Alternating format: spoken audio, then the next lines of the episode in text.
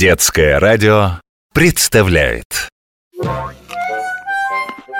Буквоед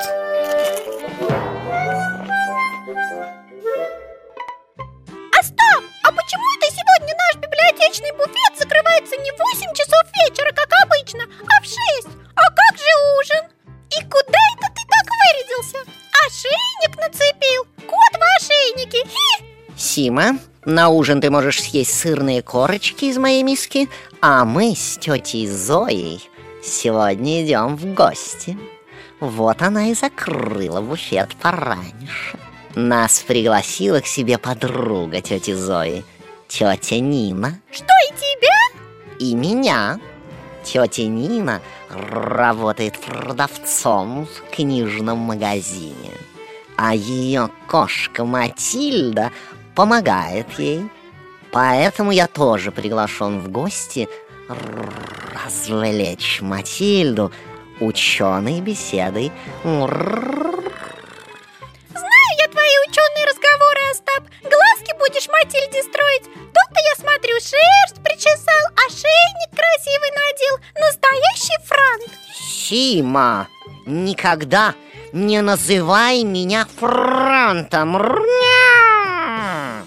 Еще почему? Нормальное слово, даже красивое Некоторым котам даже имя такое дают Или маленьким собачкам Франтик, Франтик, Франтик Ох, Сима, видишь ли, слово «франт», то есть «щеголь», «модник» и правда произошло от чешского имени Франтишек.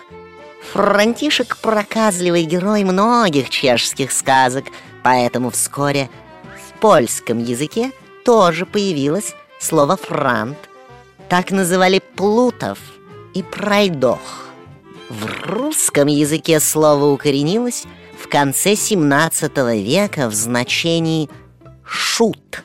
Что-то я не пойму, при чем тут модник Модников стали называть франтами гораздо позднее, аж в начале 19 века. Просто поначалу человек, одетый по европейской моде, казался смешным. Вот его и дразнили шутом или франтом. А потом уничижительный смысл пропал, а модник остался. Вот. Но я-то знаю, как все было, так что не вздумай еще раз назвать меня Франтом. Все, Сима, заболтался я с тобой, меня ждут. Види себя хорошо. Румя.